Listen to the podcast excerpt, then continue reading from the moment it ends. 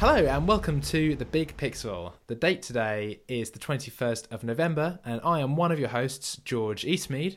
And I am your other host, Ben Palmer Wilson. Hey Ben, how's it going?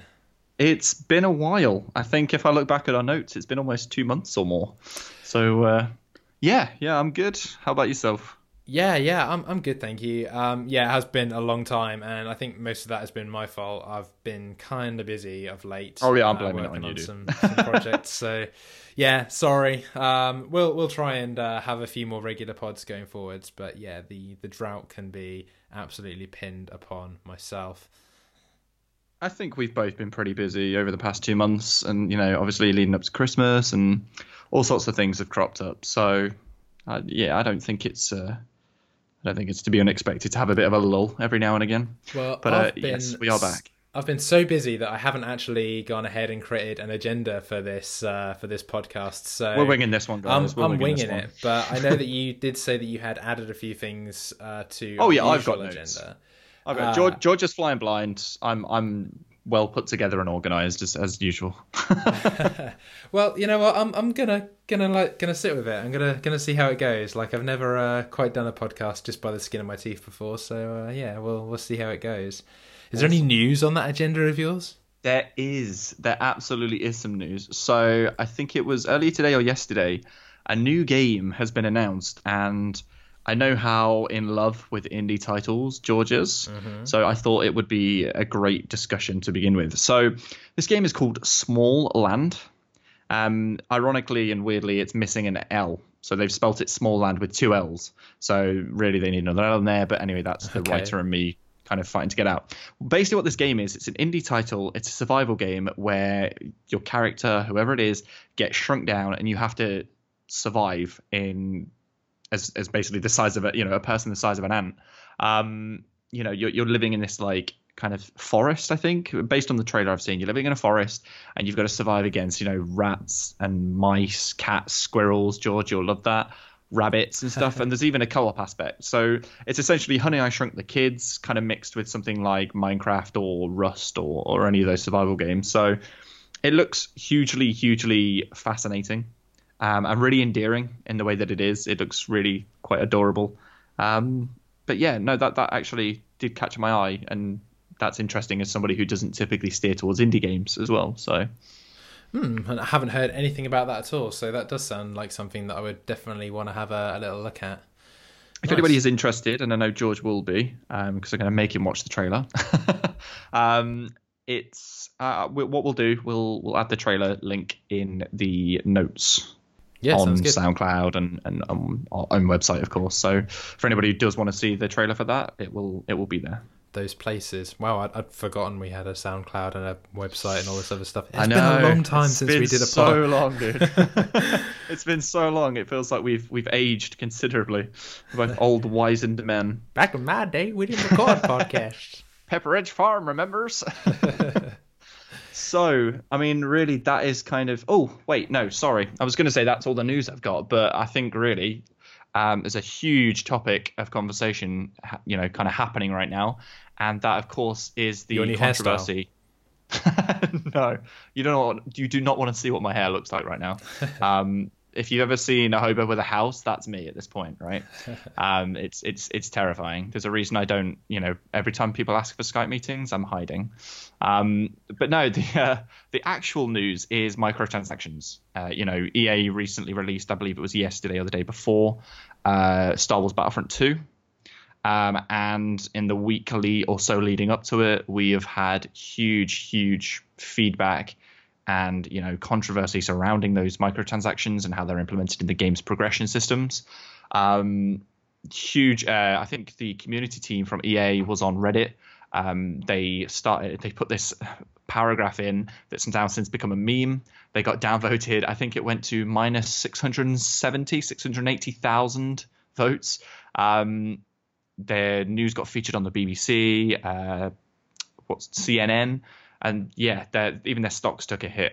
So, yeah, if you guys don't know about this story, um, which I'd be very surprised if you didn't, um, essentially what it is star wars battlefront 2 um, has a progression system in which you get star cards and these star cards give your character whether you're playing a ship or a hero or you know just a normal soldier uh, they give it advantages. So you know maybe more health or faster turn speeds in the ship etc etc uh, and essentially what you could do is you could buy loot boxes um, to gain these cards or at least gain credits to to get those cards. So that was one aspect. That's kind of the big thing uh, that everyone's kind of up in arms about. But really, what kicked it off is the fact that um, the credits that you use to purchase the star cards are also used to purchase heroes. And it turned out that you know the kind of central heroes like Luke Skywalker and Darth Vader are locked behind credit paywalls. Um, I think it was ended at the start before they nerfed it and they brought it down. It was 60,000 credits, and that equated to around 40 hours of game time just to unlock one. Um, and then you bear in mind the fact that um, not only are you spending all of your credits and focusing your credits on that one hero, but that means you also can't buy loot credits, uh, loot boxes the whole time. So it was just a huge, huge grind and uh, very, very shallowly kind of um, masqueraded as a as a progression system that wasn't focused on pushing you towards microtransactions. So yeah, huge, huge uproar, huge uproar. And uh, Star Wars, uh, EA, and Dice have since come and said, you know, we're temporarily um, disabling microtransactions. So we'll we'll see what happens when those microtransactions come back. But uh, even even without them in there right now, people are, are hating on the game, and, and the critics are, are kind of slating the game because without the microtransactions, the game is still a huge grind. It's not very fun. You know, the the progression is super slow.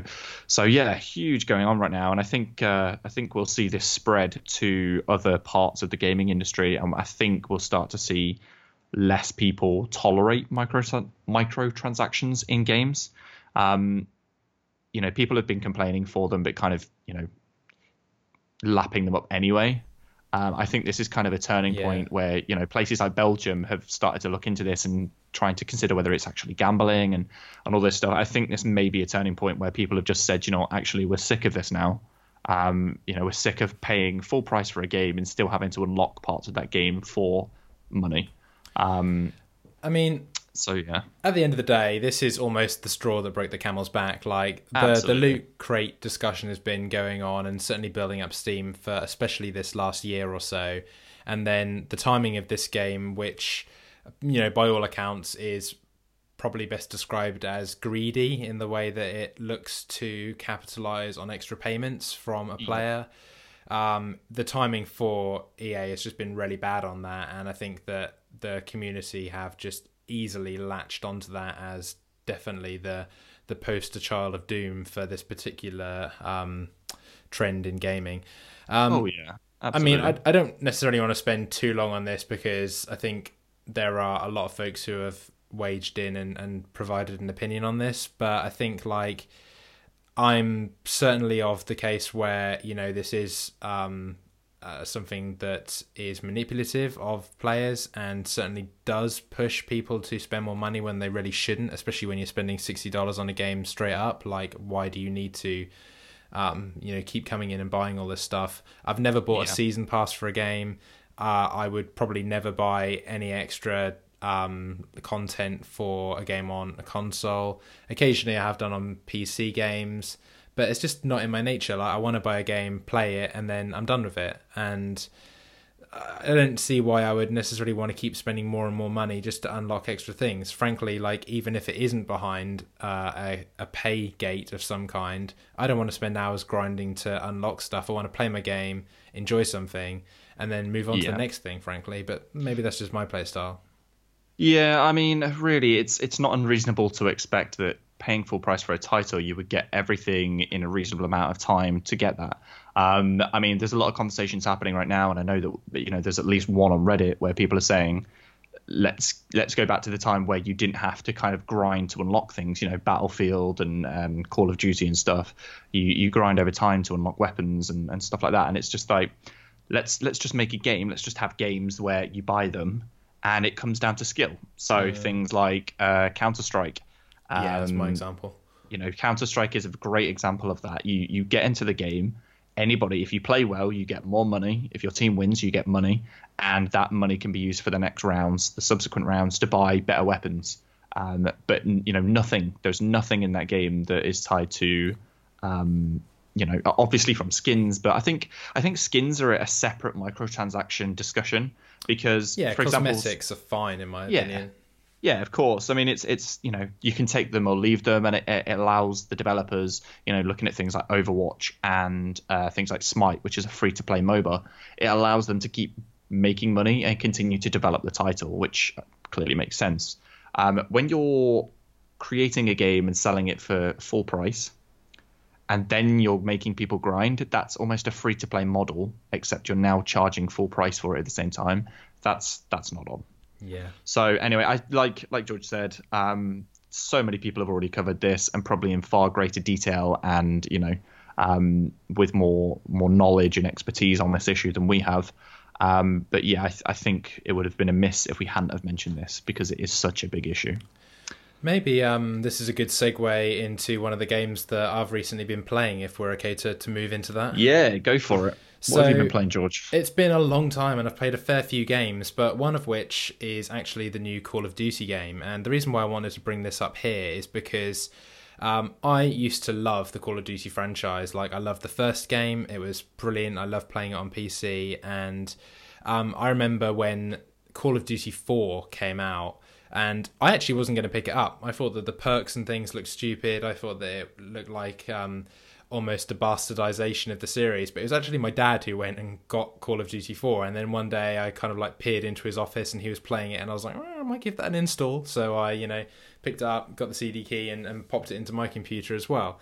Um, that changed a lot for me. And Call of Duty 4 is, you know, again, one of these timeless shooter games that have influenced countless generations of uh, that particular genre. Um, I haven't really played a Call of Duty game since then. Um, Modern Warfare 2 took away a lot. Uh, you know, it took away lean controls, ded- uh, dedicated servers, all of that kind of stuff that as a PC player you really want to have in a first person shooter. Yeah, Um, and furthermore, it added a lot of those perks and kill streaks and other things that frankly just made the game unbalanced. Now, flash forward through countless more Call of Duty games, and you've got all of that stuff again, you know, with extra um, incentives for you to actually pay for extra content as well, going into this this whole Star Wars conversation again.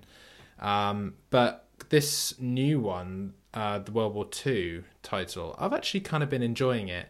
Now, there are unlocks that are hidden behind incredibly long wait times, frankly. Like, all I want to do is just get my K98 rifle. That's all I care about. But apparently, I have to go through one of the whole divisions and unlock an incredible amount of XP to prestige it before I get the chance to actually get that rifle. Now, Yeah. that's irritating for me, but it's kind of what I want to do, and I'm happy to play the game until I at least get bored of it, working towards that objective. Um, I've been enjoying it. It has lean controls on the multiplayer, but not on the single player, curiously enough. I think it has dedicated servers as well, which is quite nice, although it doesn't have a server browser like the Battlefield series. Um, but all in all, uh, it's actually quite well balanced. They've removed a lot of the perks and kill streaks and things and tied it more into what's called divisions. So you specialize in a certain trait. So, for instance, I've been working on what's called the mountain trait, which is more about uh, the what was traditionally dead silence. So having like uh, quiet footsteps and um, being able to move fast or not show up against other people's um, kill streaks, essentially, and all the rest of it. And focusing more on that stealth side, and like I love playing the search and destroy game type because that's more akin to something like Counter Strike. So that's Yeah. a great bonus for me to try and work on those things. Plus the fact I have to do all of that in order to unlock my very much desired K98. um, I've been enjoying it, but uh, I would say that it really hasn't handled the very like there are a lot of games who uh, have focused on World War Two uh, over time, and not all of them have handled it well. I would say that this game certainly hasn't handled it in a really respectful way. Um, Yes, we spoke about I'd agree. Battlefield One a little bit, um, uh, probably about a year ago or something now when we first did this pod, and it. I, I thought the Battlefield One kind of handled it quite well, but not perfect. Um, but Call of Duty World War Two is just like uh, it's a bit like the Arnold Schwarzenegger version of World War Two, and it's maybe not quite what I want to see. Ben, yeah, have you played it? I I have played a bit of this. I played a bit of the campaign. Um, I have watched people, you know, streamers such as Lyric play it for a time, and yeah, I think really while the story did hold my attention for the portion of time I played it, I think things like the microtransactions really kind of soured the taste for me. Um, you know, World War II is a hugely impactful event in our history, um, and I think it should be treated with respect. And I think the first three games that they came out with, you know, Call of Duty one to three, um, and the subtitles that came out with those were, you know, just incredible, and it really kind of opened your eyes to the kind of I, I, I know it sounds kind of silly, but it opened your eyes to to war, how it really felt. It, you know, it wasn't I think even you know things like Med, you know go back to the old Medal of Honor games and stuff. They were really gritty games, um, and you really kind of felt like actually mm. all this glorification of war and all these games that you play. You know this this is kind of showing you actually it's horrible, um, yeah. and it, it, handled it well. And then all of a sudden they've come back with, you know, they've had all these like futuristic ones with jump jets and stuff, and they've kind of gone a bit silly with it. And they've jumped back to World War Two, and they're dropping things like these loot crates that just fall from the sky so that people can see what you've got, and it's just like yeah, that's stupid. You, it, yeah, I, I kind of understand when people are turning around and saying actually millions of people died in this war, and you're essentially franchising and merchandising their deaths. You know that war. Um, yeah, not not tastefully done. But but how soon is too soon? I mean, you look at um, the True. more modern titles, and especially like Call of Duty 4 and Modern Warfare 2 as well, which are set in the present. And I'm sure like some of the Black Ops games are, although I haven't played them myself. Like, you know, there are people who fight and die in wars today. Like, is that insensitive? I mean, yeah, yes and no. I think when you think that you know, especially here in the UK, we celebrate um, Remembrance Day and stuff like that. It's a hugely important issue to a lot of people, and I think even people that don't often think about it will, you know, buy a poppy and, and consider those who have fallen in in service before. Um, and it really depends on who you are. Um, for me, I mean, it's been what now? I want to say what 16 years, 16 years since 9/11, for example, and it would be in hugely like huge distaste for somebody to go and make a game about that and monetize that. Oh yeah, yeah.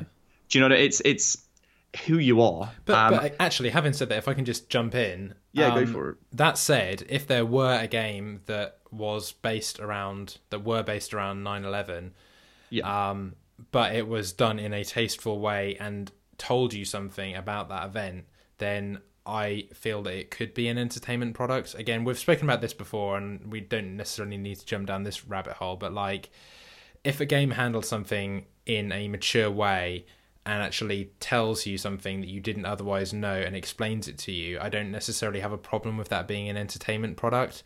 The sure, only like... problem is that a game requires you to have agency over the things that you do as a character, whereas something like a movie can be shocking and violent and say, hey, war is very, very bad and here's why. Um, yeah. But you don't necessarily have to clamber through the trenches yourself, you know, when you watch that movie. I totally agree. And, you know, I agree with your sentiment that if somebody did kind of create a title around, uh, you know, the Twin Towers and stuff, that, you know, done correctly, it could be a hugely influential piece and, and you know, make us remember and reconsider um, or at least consider, you know, th- those events. However, really, it's more focused on the fact that if somebody were to monetize that and make a profit based on that event, which essentially this is what Call of Duty World War II is doing, um, yeah, it's just it's in poor taste. Like, don't get me wrong, the story that I played, the portion of the story that I played was was great, and it did handle it respectfully, and it was it was brutal and it was horrible, and I think it adequately displayed as as much as you can do in a game kind of aimed at the general consumer to to kind of cover the the horrors of war, the the seriousness of war. Um, I mean, I remember playing a bit where you pick a flamethrower up at one point, and you know these Germans are rushing you, and you are just you know you're lighting them on fire, and they're just like screaming in pain. And I think I actually stopped at a second. I was just like, this is like horrible, you know. Games up until recently, where everything kind of started to get a little more, a little bit more balanced, games just presented you with enemies, and it was just like, yeah, just kill them. They're the bad guys. They're the bad guys. Um, and I feel like recently these games have started to kind of show you that you know you're not just fighting some nameless bad guy. They, these are other people. These are real people just fighting for their own country. Yeah. Um, which, I- which which is respectful. It, it really comes down to the microtransactions for me. I'm I'm a huge kind of I really do not like microtransactions unless they are fairly implemented, i.e. Yeah. Um, cosmetics.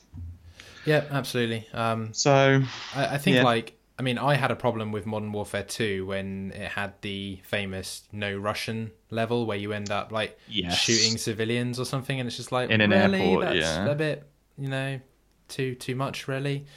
Um, I, I never really appreciated that frankly, but um, Call of Duty isn't really one of the the right series to handle this kind of, of subject matter probably in this day and age. But for me, I think it's been comedicized. Comedicized? I'm trying to think whether that's a word, but yeah, it's it's a little bit comedic now, um, in the sense that you know you think of COD and you think of you know kids on their Xbox swearing and, and telling people they're gonna have sex with their mothers, and you know that's the image that COD provides and presents now, and whether they want to or not, I don't think of Call of Duty as a serious piece of, of entertainment in that respect. So I think I'd probably and if you take it for what it is, then it's okay. Yeah. And you know what? I've been having fun enjoying the great engine and shooting the men's, and yeah, it's been good.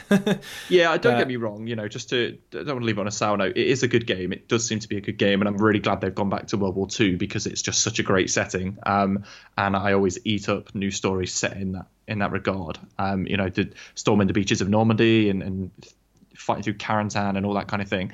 Hugely, hugely great. And one of my favorite TV shows is actually Band of Brothers. So, you know, I will never not appreciate a good World War II story. It's just all the things they do after creating that story. So, yeah. Anything else? What else have you been playing, or is it, has it just been Call of Duty that you've no, had time let's, for? let's let's go to you. What what have you been playing? Oh, okay. Well, um, I mean, we've been away for two months, so there's been a lot. So I'm gonna I'm gonna rifle through these real quick, sure. um, and just kind of present a little opinion on each of them and, and kind of my experiences there. So, still playing PlayerUnknown's Battlegrounds. Um, between that and Overwatch, that is pretty much my day-to-day bread and butter. Um, I love those games, and actually, you know, I've kind of recently gotten back into Overwatch, and I love it again. You know, I'm hooked. I just want to get better at playing each of the characters. Hugely great games, both of those. Other things I've been playing. Um, Destiny 2, I think I paid 40, 45 pounds for. I think I played about two hours and I and I uninstalled it. Um, bored me to tears. Um, Wow, It's really? got to, yeah, it's got to be a game to be played with people. I think. Um, a few people convinced me to actually buy it. I wasn't even going to purchase it, but there you go. Um, so yeah, I think unless somebody says to me, hey, you know, come and play with me, like we'll go through the story, etc., together, then I think that's probably going to be left uninstalled. The shooting's great, the graphics are stunning. Um, there's potentially incredible lore there, um, although the cutscenes did make me cringe. Um, but I, I won't dive into that. Like I, I just think the story is super shallow. Um, there's potential there, but I think obviously being a PC gamer, I didn't experience Destiny One, but I know that Destiny One players had this kind of huge "Where's the rest of the game?" after the base game was released, and then as it went on, the DLC improved the core experience. I think maybe that will be the same case here, which is unfortunate because you'd think they'd have learned from that. But anyway, yeah, that that was a bit of a disappointment. Um, and very recently, I, I was back in Leicester, where I'm originally from, uh, spending time with uh, with my family, and uh, I took my Switch back with me and started to play quite a bit of Zelda. Um, and I'm finally, finally getting into that game. I, you know, I'm heading down to, to my lounge and sitting there on you know on the sofa and playing that. Um, yeah, dude, Zelda. Just, I mean, we all knew it anyway. Zelda's a great game, and I think it just recently won the Golden Joystick Game of the Year award. Um, yeah, dude, awesome. And in a similar vein, I also downloaded Stardew Valley, despite having it on the PC. I downloaded that on the Switch, and that's also being uh, becoming, you know, a game that I go to regularly. So, yeah, a, a lot I'm playing. Um, tell me tell me about Zelda then. Why is it a good game? so I struggled until now. I've had this since late March. You know, I bought the I think it was March, either late March or early April. So very soon after release, I got the Switch with Zelda, and I don't know. I think my problem initially was that you it just struggled to get in. It's very freeform. You go where you want. You kind of do what you want. Um, and usually in games like Skyrim, that's easy. But with this, it's because there's not a lot of uh, there's not a lot of NPCs so far that I've seen. There's not a lot of um, kind of landmarks in the sense that you see people and then you kind of get sucked into a quest and you go for that. this is very freeform. You kind of go to these towns and you look. You have to really search for people that are handing out quests. Um, so that that that's where I struggled, and all of a sudden I've I've kind of slowed down in the way that I game in this particular title, and I've started to explore everywhere. So if I hit a village, I will um, speak to everybody. I will explore every building in the village. I will you know make sure I've scoured everywhere. Um, and all of a sudden there's all these storylines and people cropping up and you know, even things down to money. So I think for several hours I was running around with like 75 rupees and everything's like 200 and above. It's just like, where am I going to get the money for all this? Um, and then all of a sudden I'm out and I'm killing things, I'm collecting things, and mining and getting opals, and all of a sudden I'm now over like a thousand rupees, and it's just, yeah, I, am finally getting the game, um, and I'm really appreciating it, appreciating it for what it is, and not for what I wanted it to be initially, which was kind of a, a Nintendo version of Skyrim almost. So yeah, really, really enjoying that, and I think I'll slowly, slowly drop more and more hours into that until it's done. So uh, I kind of hope the price goes down after the holidays because I would quite like to pick it up, but I don't know if I really want to spend like fifty quid or whatever it is. I'm not sure. That's the thing with Nintendo titles; they typically stay quite highly priced. Yeah, I know. So the prices on the actual Switch store are quite high in general, um, but I think that's because are. there are very few titles right now. Um, I mean, Skyrim's fifty pounds, and that's what that game's six years old now. Yeah, but yeah. you know, it's been ported to the Switch, and all of a sudden it's full price again. They must be, they're like, uh, you remember Rockstar with Grand Theft Auto Five, where they're like triple dipped. It was like previous gen consoles, then current gen, and then they finally released it on the PC. It's just like essentially what Bethesda are doing is that with Skyrim, but every every console. Mm. See, so. I don't necessarily have a problem with that from a publisher standpoint. I mean, that's better than microtransactions, right? At well, least they're no, actually don't get me wrong. doing yeah. work and putting it on different consoles. I mean, the funny thing is, actually, I'm I'm very much considering getting Skyrim on the Switch because I'd love to have it with me on the go. I just find it amusing that that is kind of a, a state of things where, I mean, Skyrim is slightly becoming a meme now in that sense, where people are like, you know, soon you'll have Skyrim installed on your microwave and in your fridge and pretty much wherever there's going to be kind of an LCD screen, which uh, amuses me highly. But to be honest, if the game is sound and people are still willing to buy it, you know, it's it's a case of supply and demand. If the demand is there and people want it, then of course they, you know, if they're going to make money from it, why not? So, how are you finding the Switch? I think like we haven't really spoken about it at all, and I've picked one up since the last episode that we recorded. So let's let's let's turn our attention towards the tech a little bit and uh, have a little bit of a discussion there. I mean, I remember us discussing it when it first came out, and I said I really wanted to get one, and I think I spoke briefly when I got one. I love the tech. I think it's so clever, and it's half the reason I wanted to buy one, is because the ability to have a handheld console, which is like you know you're getting full uh, third-party titles like Doom and Skyrim and uh, LA Noire. Um, and I know none of those games are particularly new, but the fact that you can have those console experiences in your hand and then you can just plug that in and all of a sudden it's it's kind of a full screen home console. Art oh, dude just blows me away. Like my, my inner child my inner nerd is just screaming in delight. What about you? So I think when we first talked about it when it was announced, um, I poo-pooed the whole idea. I thought that like there was no way I would have any interest in a tablet that had controllers stuck on the side of it and looked wide as all hell. And you know the fact that you have to like unclip them and reclip them and all this stuff and i thought oh people are going to lose those. It's going to get dust inside them. Like it's really not for me. Like all i want to do is just pick up a controller and play a game on my tv and like the yeah. times that i'm going to be out and about man i'm not going to care.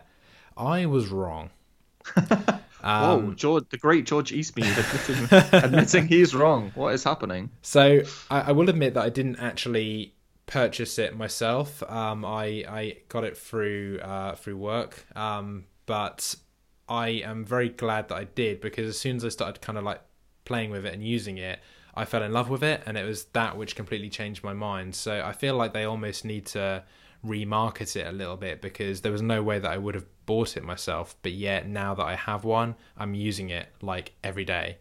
Um, I think it's just a case of uh, another handheld console, very much like the 3DS, which I know and love, um, which has great battery life, excellent battery life. It'll last like two or three days at least, um, from you know small to medium playtime if you're doing it on your commute or something. Um, you know, the the motion controllers are great. You can detach them, use them, play multiplayer together. Most of the time, you're probably just going to have it plugged onto the console itself, so the chances of you reclipping and losing and all the rest of it are actually kind of slim.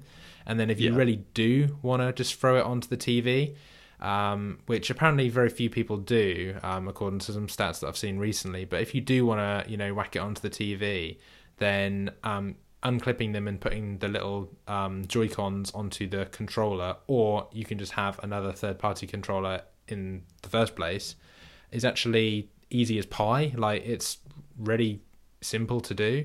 So yeah, I've I've actually really been enjoying it to be honest. It's it, ah, dude. I just, I mean, I was even getting like, so I told you I went back to to Leicester, and I was kind of just sitting there playing, and uh, even my sister walked in, and my sister's not a gamer in any sense of the word, um, and she was like, oh. You know, like what are you doing? And then she would kind of wanted to dive in, and then I had like the one-two switch out, and we were doing all those ridiculous games. Had you know played some Mario Kart, which I'm sad to say I actually lost. Um, that's you know very shameful, but you know, it's just like even gamers who, even people who aren't gamers are interested in it. And I think that's kind of, I think that's what Nintendo does so well. Like, again, you know, my partner isn't a huge gamer, and yet she had a Wii and, you know, all the Wii Sports and all those kind of things. Just, it, I think it brings people together. And I think Nintendo still holds that kind of great feeling of classic gaming, of bringing people together, of playing co op Yeah. of of doing interesting things with their technology. I mean, if nothing else, you know, I mean, I know the Wii U wasn't a hugely successful console, um, but my God, you know, looking back generations now, you know, five generations or whatever the hell it's been, their consoles are some of the most unique and successful consoles to ever have existed. You know, back to the Nintendo 64 and bef- you know, but even before that.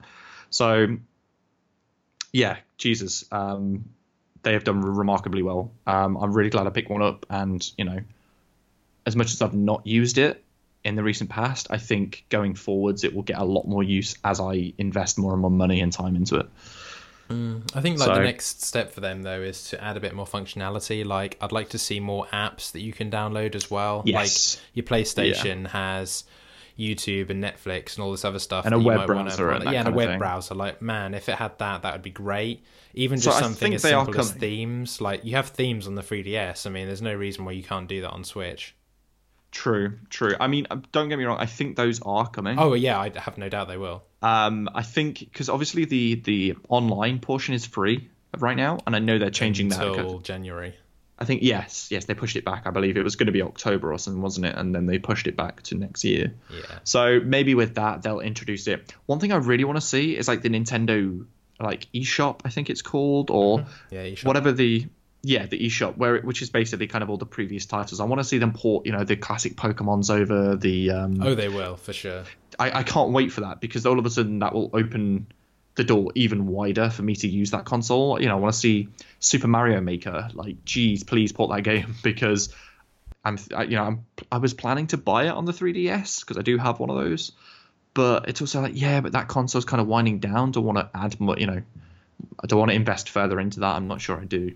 So So I'm not sure who it was who told me this, but the like the team at Nintendo, their approvals team, uh, haven't actually um, grown since they launched the Switch. Um, so, for instance, when third parties are looking to launch games on the system, um, Yeah. the actual team who approve that and check it and everything else um, hasn't actually grown since then, which is why I feel like the release um, of new titles has been somewhat delayed because there's a little bit of a bottleneck there. Um, Now, this is obviously a big thing for me because uh, I think I'm working with uh, someone who's looking at launching quite a number of titles on the Switch in the near future. Um, Okay. So it's something that I'm very much aware of. Um, but I think by all means, like Nintendo really should capitalize on third party publishers right now because they produce excellent games themselves, but they never really capitalized on third party um, software on the Wii U to any great extent. Um, they True. did a little bit on the 3DS, but how many people in the West play games on a regular basis on the 3DS? on a handheld console. Not so yeah, many. exactly. Switch has to be that console for them to do that, and So they could really stand to gain a lot from it. I absolutely agree, and I don't know where I was reading this, but I I think it was a video I was watching yesterday, um, and people were I think whoever I was watching was saying that I think it was actually Jimquisition, if you know him. I do, not Um, personally, but not personally, yeah, but uh, know of him. Yeah, I think he was discussing, you know, Ninten- Nintendo and you know the the Switch and, and how well they've done over, you know, since release back in March. Um, and I think he was saying that I think this is the first console, um, I mean, really since the Wii and maybe even before that, that mainstream, you know, AAA titles and, and mainstream gamers are really looking at this as a contender you know, it doesn't hold up spec wise to something like a PS4 Pro or an Xbox One X, and yet the the main publishers, you know, EA and and uh, Rockstar and all those, you know, the developers and publishers are looking at the Switch, and they want their games on there for the I think the first time in a long time. Um, yeah, I mean, absolutely. I can't remember. I know the Wii U didn't fare very well at all. Um, I don't remember the Wii's third party lineup. I don't remember them having things like Grand Theft Auto or, or, or not. But you know, please please feel free to say I'm wrong if I am, and you know, for anyone watching, if I if I'm wrong, I will check after this. Then you know, please ignore this. But for the first time, I think Nintendo has finally kind of opened their doors and said, you know, we, we are targeting now. We want third party things. You know, they spoke to Bethesda. It's now got Doom on it. It's now got Skyrim on it. Um, Mm. It's it's hugely successful. I think we'll continue to see that. The thing So- is, like with the PlayStation 4, like it has the touch bar on the top, and they added that because they knew that touch controls were growing hugely since the launch of the iPad. Um, not many games really use touch functionality on the PS4 aside from first party titles because third party Yeah. developers are just going to say, right, well, we want to launch our game on Xbox and PS4, and the Xbox doesn't have it, so we're not going to have that. But um, wasted development time. in a sense Exactly, exactly. But for the Switch, it actually has touch screen controls. It has those motion sensor stuff. It has you know good old traditional buttons and uh, buttons and flappers, whatever you call them. Gyroscopes. yeah, yeah, it's got everything. and everything, and so- yeah, like it's very natural to me to sit and play on the Switch and use the buttons and thumbsticks and all the rest of it, and also touch the screen. I find myself naturally just touching the screen for some games. Uh, even just like pinch and zoom stuff on some things, like you just naturally do it if you've used a phone in the last ten years. And yeah, it's- absolutely. it's, it's just a great console to to want to play games on. Actually, Yeah, I, I couldn't agree more. Um, and I'm really excited to see things like Monster Hunter and Pokemon and stuff make their way to this console because I would just be glued to that morning, noon, and night, really. So, uh, a dangerous time, a dangerous time. So, let's move to the tech corner. Um, I thought we and already were in the tech corner. oh no, no, no, no. I, oh, I mean, technically yes, but we didn't we didn't kind of officially say they were in it. So now that we've had that huge Nintendo Switch discussion, we're segueing into the tech corner, despite having already spent the last 15 minutes talking about tech. Um, and really, I've got I've got one in here, um, and that is kind of more less a piece of tech and more technology in general. So. If you are someone who likes to tinker with your, you know, with oh, I do. With apps and stuff like that. You may have heard. Totally ignored. I'm, I'm, I'm glossing over it, George. I'm glossing over it. Um, Firefox recently released a new version of their web browser, and that is version 57.0, Oh, God, um, there we go. codenamed Quantum. Geek talk. Yes, absolute geek talk. Absolutely. Now, as someone who has used Chrome, and I'm sure many, many other people have stuck by Chrome in the last several years, um, I didn't think I'd ever be changing back. Um, I know that a lot of people who watch Twitch will typically complain of the CPU usage that uh, that Chrome uses. Um, and when I heard that um, the Firefox had been rebuilt from the ground up, I thought, yeah, I'll give it a try. And I'm not going to lie, I am a convert. Now it's it's early days. They've essentially what they've done is they've rebuilt it from the ground up with focus on you know the multi-core CPUs that are very very commonplace in this day and age. Um, you know there's a, a lot of GPU focus. So essentially what they what they're doing, unlike their previous version, is to balance the load of that browser over the full spectrum of hardware. Um, there's lower RAM usage, there's better responsiveness, um, very intelligent and efficient CPU usage, um, etc. etc. Um, it's just a lot of balancing and optimization. Um, and while this is the kind of rebuilt version and it's brand spanking new, there's still a good number, you know good amount of pieces of work to be done over the next several months with them. I can't really remember what they're bringing, but some big tech coming to it. Um, I'm looking forward to seeing it get faster, for it to get better. But even in its early stage now, um, how it is performing now, I'm just I think it's great, and the amount of extensions that are kind of in with um, with Firefox that aren't within Chrome, um, I'm already kind of just blown away. Um, it's such a more streamlined experience. I'm, I'm really enjoying it. So, George, any any thoughts to weigh in on the the old browser versus browser issue? um, I must admit, I haven't really paid much attention to what browser I've been using for a number of years. Um, that said, like I do. I am.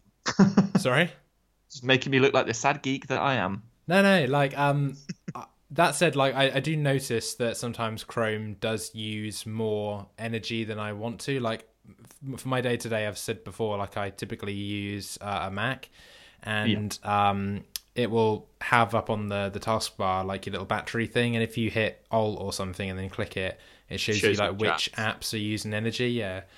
Um, Chrome typically is always using significant energy according to the system, so um, you know that would be something that I would maybe move away from and either use Safari or Firefox or whatever else. Um, yeah, uh, I, I mean, I, mean. I'd, I'd definitely try it. Um, it's it's not a huge issue that a lot of people can get excited about. You know, it's it's a web browser, right? You you install it, you use it to go to the websites that you frequent. But as somebody who you know is intrinsically linked and, and kind of embedded within the Android ecosystem, for example, um, I love to tinker. I love to find the most efficient and powerful ways of doing certain things. So, um, you know, things like which web browser is the fastest and the best really matters. Um, and even little things down to the fact that the Android version of Firefox actually allows you to install add-ons like AdBlock and stuff. It's just awesome.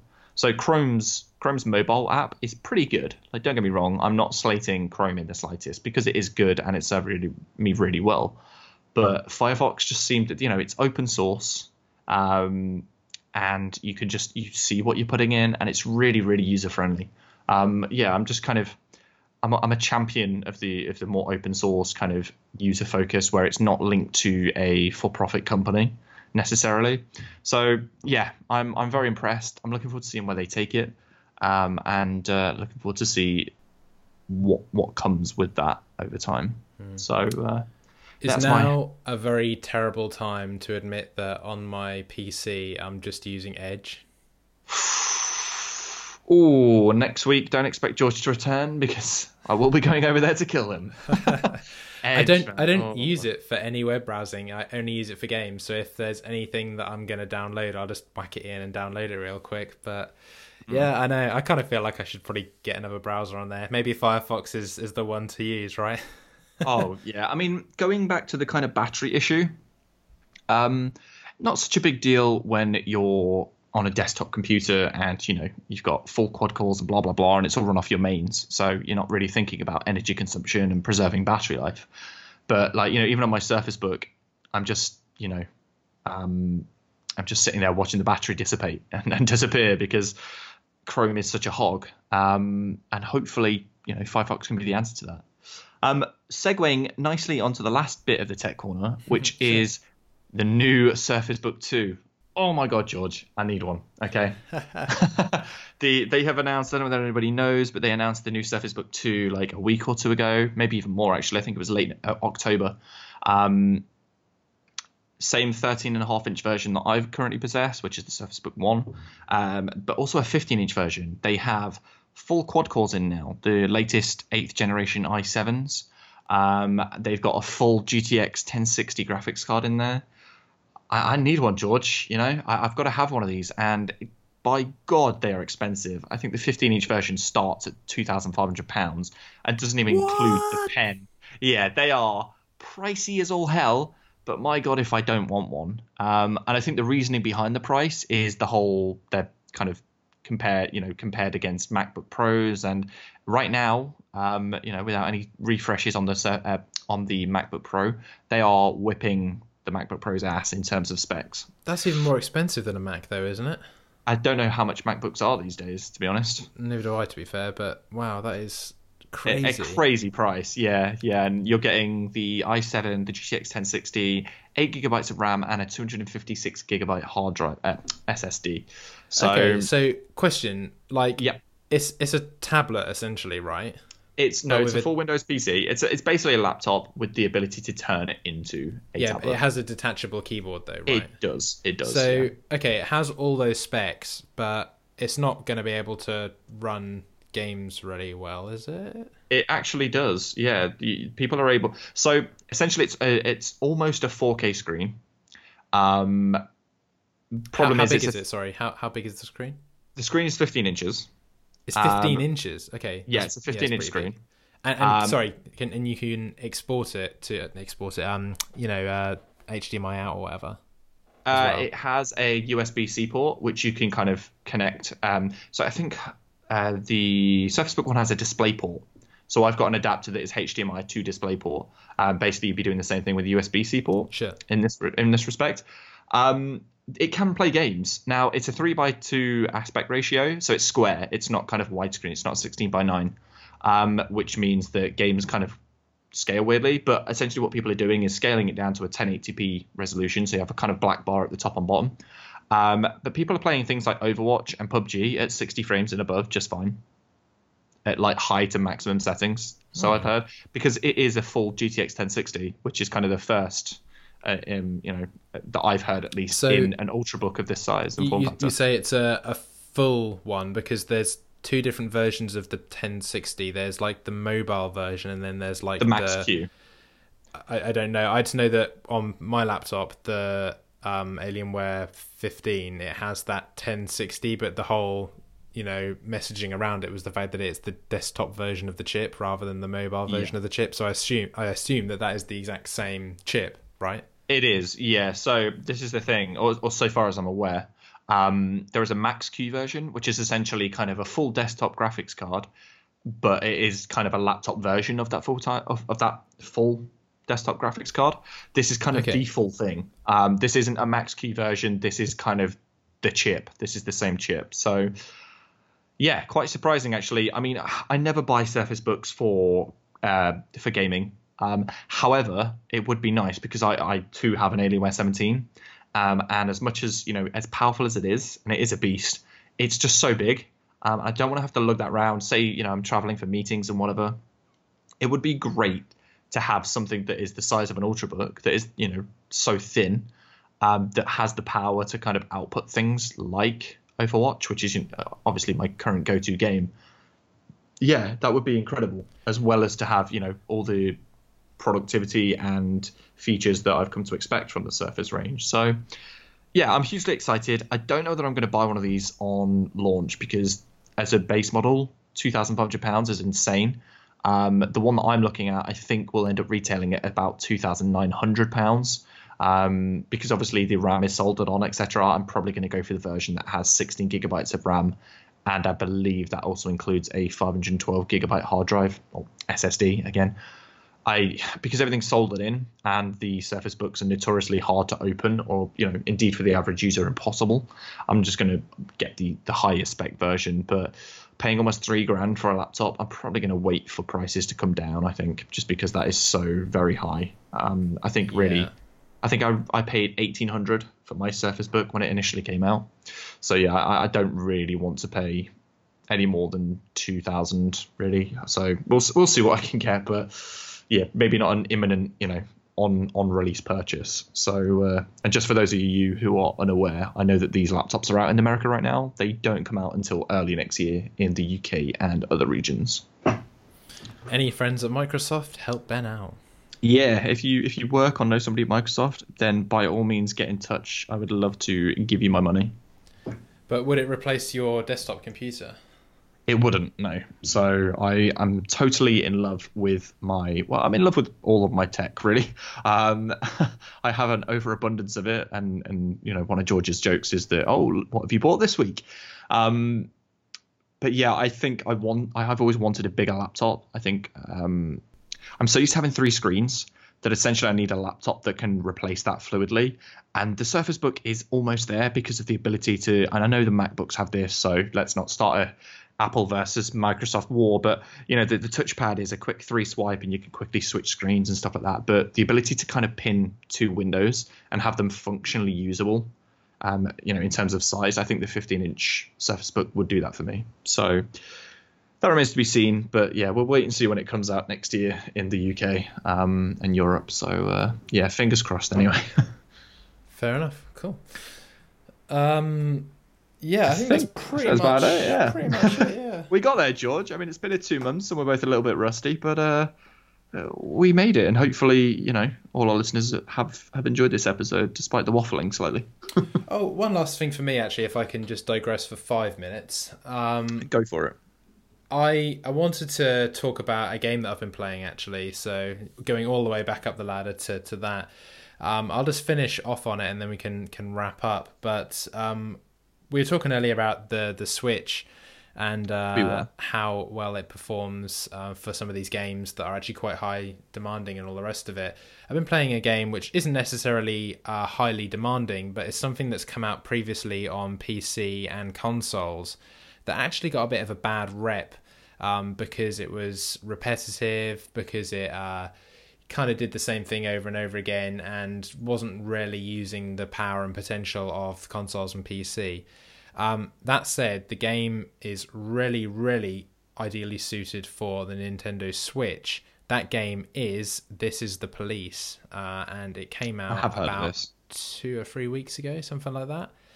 Um, basically, the gist of the game is that you are a police chief uh, actually voiced by the same guy who does Duke Nukem, I believe. Um, although he's in a very, very different role, um, but he does have quite a powerful voice anyway. Um, it, the voice acting is actually fantastic, and the writing is brilliant as well. Like the whole game is is really well put together. Um, but it's so suited for a mobile platform because you play through the game essentially in days, and it's like a strategy game where each new day you have different things that you have to do, and you look down at a city on overview, different crimes happen, and you uh, distribute your team almost like XCOM style to the different locations. You can choose That's to send cool. backups. People get tired. Each of your individual um, uh, team members of your of your police force will have different traits. So, like one might be an alcoholic, other one might be like a workaholic or something. You have detectives as well that solve cases for you and you you work on those uh, in like a separate tab essentially, and you kind of like move different slides around that you acquire over time to kind of pull together what happened in different like murder investigations or theft or whatever else, arson. Um, game's really good. I've really been enjoying it, it because good. you can play it just in like a five minute sitting, play a day, and then put it down again, and it's so easy uh, to to go through. And the actual story is very very convincing and creates a lot of interesting challenges as well. So it's definitely worth worth having a look at if you uh, yeah if you like strategy games overall. It's got a lot of depth to it.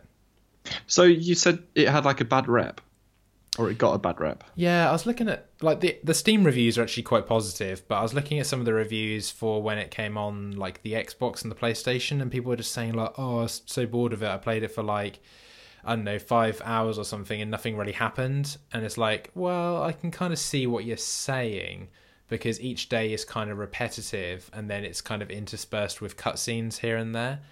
Um, but the gameplay to me is enjoyable. Like, I think there's enough variety in it to last a few hours. Um, but then it adds more challenges with things like a serial uh, murderer comes into your town and you end up like picking more and more clues up as you go or there'll be things like protests that you have to subdue and then if it you know if you use too much force then you usually have to like have a committee hearing or something and answer questions like multiple choice questions that sounds um, pretty cool to me you have to kind of balance your uh, your standing with City Hall in terms of how much money you're getting paid or what supplies you need in terms of upgrading your your like your SWAT team or or whatever else um, versus your relationship with the mafia, which essentially runs the town as well. And so you have like uh, moral choices, whether you kind of go by the book or whether you do something a little bit under the radar, whether you you know raid a uh, like a drug deal or something and then keep some for yourself or sell it back to the mafia or whatever else. You can choose to do a lot of different things with it. Um, so I think there's a, enough variety in there for it to be uh, enjoyable on a handheld basis. But I must admit, if I was sat down in my living room playing it on the TV, I think I'd probably get bored of it. If you were going to play it for more than 10 minutes at a time, you'd probably find it a little bit repetitive. So I see what people are saying, but for a handheld, great, great game. I might have to check that out. That does sound quite good. Yeah, but, it's worth uh, it. Yeah, thanks for sharing. Right, guys, that is it for episode. Is it 20? 21? I don't know. You're the one who has the agenda. I'm, I'm just using a it's bit of paper. episode 20. I started drawing screen sizes on it because you uh you, you said about how the uh the Surface Book was like three two, and I started trying to like work out how big that was by drawing squares. Oh, George, you never fail to make me laugh. so, episode 20, that is a wrap. Um, you will find us on iTunes and SoundCloud under the Big Pixel or Big Pixel podcast. Um, if you are on iTunes, then please give us a rating and some feedback. We always love to hear what you guys think, and of course, the ratings always help us, um, you know, spread the good word. Um, you can also follow us on Twitter um, at Big Pixel Podcast, um, and to save the traditional way of us, us spelling out our handles, if you head to at Big Pixel Podcast in the little about section on the left, you will find links to both George and I, our personal profiles. So to Oh, save you trying to rapidly write our names down, and I know mine can be a, a huge tongue twister, um, just just head to Big Pixel Podcast. Follow us on there, you know, throw us a like and a, maybe a retweet, and then head to our personal profiles. Um, you know, any questions, any thoughts, comments, feedback, etc. on the Big Pixel or anything we've discussed today, then by all means, please reach out and, and do so because we'd love to hear from you. Um, apart from that, all I guess we can ask is that you know if you know anyone who is interested in listening to the Big Pixel, especially now that we're back after our two month hiatus, then please share us with your family, friends, colleagues, etc. And uh, I think we'll see you in the next one. Bye guys. Take care, guys.